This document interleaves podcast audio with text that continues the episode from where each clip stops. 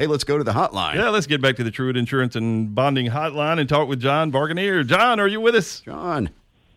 Hey, good morning, Tony. Thank you for having me on. Man, absolutely. Thanks for being up early and being a part of this. Uh, Jon is the the head honcho at the Manufacture Alabama, which oversees a ton of stuff throughout the state. And uh, I've run into several people who are speaking very highly of you lately. So you got to be a good guy. We've never met, but uh, man, tell us a little bit about Manufacture Alabama and what all uh, you got your hands in. Yeah, sure. I'll be happy to. I always like talking about what we do. Uh, we're a trade association based in Montgomery. Uh, we were started back in the mid 90s by my predecessor, George Clark. And, and we're a support arm. We're a, an advocacy arm for the manufacturing industry in the state. We do a lot of different things. We certainly have a focus on what happens in the state legislature, what happens in Congress with our congressional delegation, we we want to be an, uh, a partner with government officials to educate them on the needs and the issues of manufacturers across the state. Uh, and we also provide opportunities for our members to, to get continuing education and uh, learn best practices from one another. And then finally, as most trade associations do, we, we offer events and networking opportunities for our members to get to know each other because we we feel like you know we're we're only as strong as our numbers and the relationships we have uh, in the industry because you know I don't have to tell you this, but uh, manufacturing is is an economic impact of north of forty billion dollars annually to Alabama. Wow, Isn't that amazing? 270 275,000 hardworking men and women. So it is the backbone of our economy, and we need to keep it strong, and that's why we're there. Well, you know, just the recruitment of these things. I mean, I always look back at, uh, at at the Mercedes deal, and I remember uh, when they were trying to get that together, there was a huge blowback. Like we were just talking to Jordan Sure, in the sure. earlier call about people being against things. You know, everybody, oh, you're giving them too much. You're, you know, Right, this is stupid. What are you doing? And look at what that has Oh, generated off of it, and uh, down to this uh, thing and Bay Minette they're building. I mean, these huge projects. that- Gosh, you got jobs and.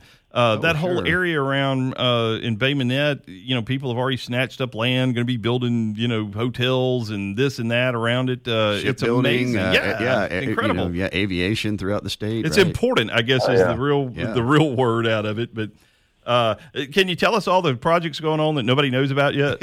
Yeah, right. Tell us your secrets that you're not allowed to talk about. yeah. Yeah, I'm not. I'm not sure I, I'm going to be able to divulge a whole lot of information there, but I would say this, and to your point, I mean, Alabama has been so blessed over the last 30 years with the expansion of of manufacturing, and to your point, the Mercedes was kind of a a real spark to get us into the automotive industry. Yeah. Um, but you know, we've had iron and steel in Birmingham for well over 100 years, Yeah, pulp and sure. paper all throughout the rural areas Sure. for a, over a hundred years, and and we are.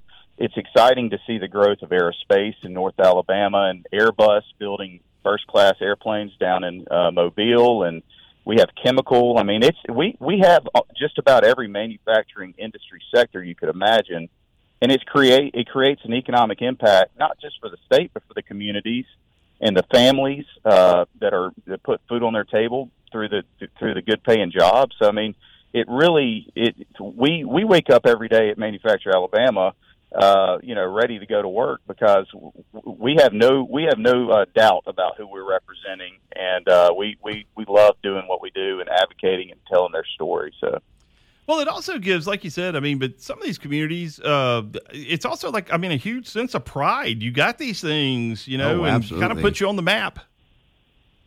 Yeah, I mean, some of the, you know, it's for some of these communities, it's a generational opportunity where you've seen generations of, uh, of family members uh, work at that facility, and we're not just talking about, you know, working on the on the floor on the factory line. You know, these a lot of these opportunities turn into uh, executive roles for individuals uh, for their careers. I mean, I've heard more stories from folks who started just hourly wage on the factory line, putting their hands on something to, you know, vice president of the company Sure. uh, and over some sort of operational side of the, the plant itself, making extremely good wages. And I don't, one thing I think people misunderstand, I mean, or don't understand is that uh, the average salary in manufacturing in Alabama is seventy-eight thousand dollars a year. Wow. Uh, that is not something to just kind of uh, gloss over. Uh, that's that's higher than the average just wage here in the state. So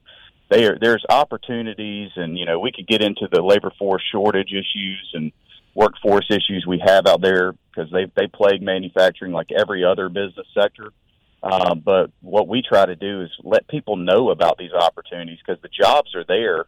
Um, you know, we just need people to to show up and and want to want to go to work, and and um, we we we need those folks. Uh, Folks, you're listening to Truitt News Radio, and we're on the air right now with Jon Barganier with Manufacture Alabama. And Jon, I, I, you made very quick reference to this, but it's something that, that piqued my interest. Uh, how all of the individuals who are members of Manufacture Alabama uh, have sort of a, a, symbiotic relationship, or how they like to trade and and, uh, and and and assist one another. Did I hear that correctly? And how does that play out? Yeah, and by that, what I mean is their issues, for the most part, are very similar. Sure. Whether you're in chemical or pulp and paper or aerospace, they deal with the same regulatory issues. Sure. They deal with the same legal and financial issues. Uh, now, certainly, there are nuances for each of those sectors. Oh, sure. And sure. we have opportunities for those individuals. But uh, as a trade association, what we like to do is is try to create collaboration among individuals within facilities, and by that I mean maybe the HR manager for one one pulp and paper plant and the HR manager from a chemical plant and the HR manager you know they they do the same types of jobs sure. just for different companies right? They they feel they they uh they do that. They have the same roles with the same challenges that come down uh outside of their control. And so we have committees for those individuals within facilities so that they can come together and share best practices. You know, how are you dealing with the hiring issues? How are you dealing with this new law that comes down from DC that's going to create more onerous issue, you know, uh, uh, barriers on the hiring side, you know, sure, things sure. like that.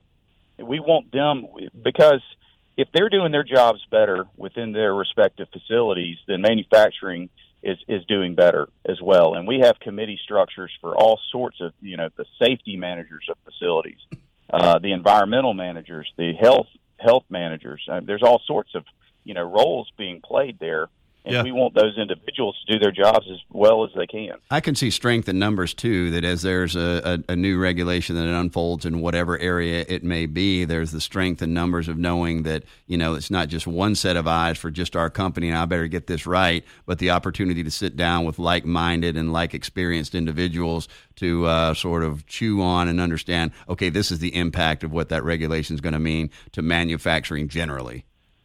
No doubt, absolutely, you nailed it. Hey, Jon, let me ask you this, man. Uh, and I don't know if y'all have something to do with this or not, but as part of the manufacturing thing, particularly areas like uh, the, the Black Belt down there, uh, just access and roads and all. Do y'all ever get in on that side of it? Because you know it's hard to to convince somebody to to put a plant somewhere if there's if they can't get to it. You know, uh, or- Infrastructure yeah, concepts, or yeah. do y'all get in on that side?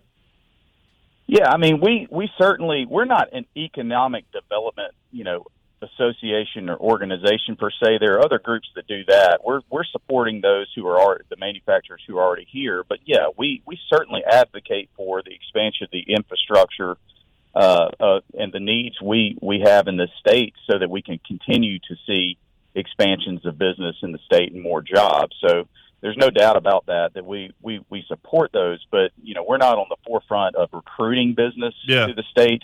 We're really the support arm for and the network for them when they get here if that makes sense. Sure, and so um but but yeah i mean you know we want as much uh we want as much good paying jobs and great uh, you know billions of dollars in investment into our state as we can get. So certainly infrastructure and other issues you know our mission is to make Alabama the most business friendly environment we can for manufacturing to thrive. Yeah, And uh, I mean the best in the country, and and we're blessed. We we, we do have a business friendly environment, For sure. uh, but we don't take that for granted. Uh, we want policymakers, lawmakers, those who make major decisions to know the impacts to our industry. Again, forty billion in economic impact, two hundred seventy five thousand people.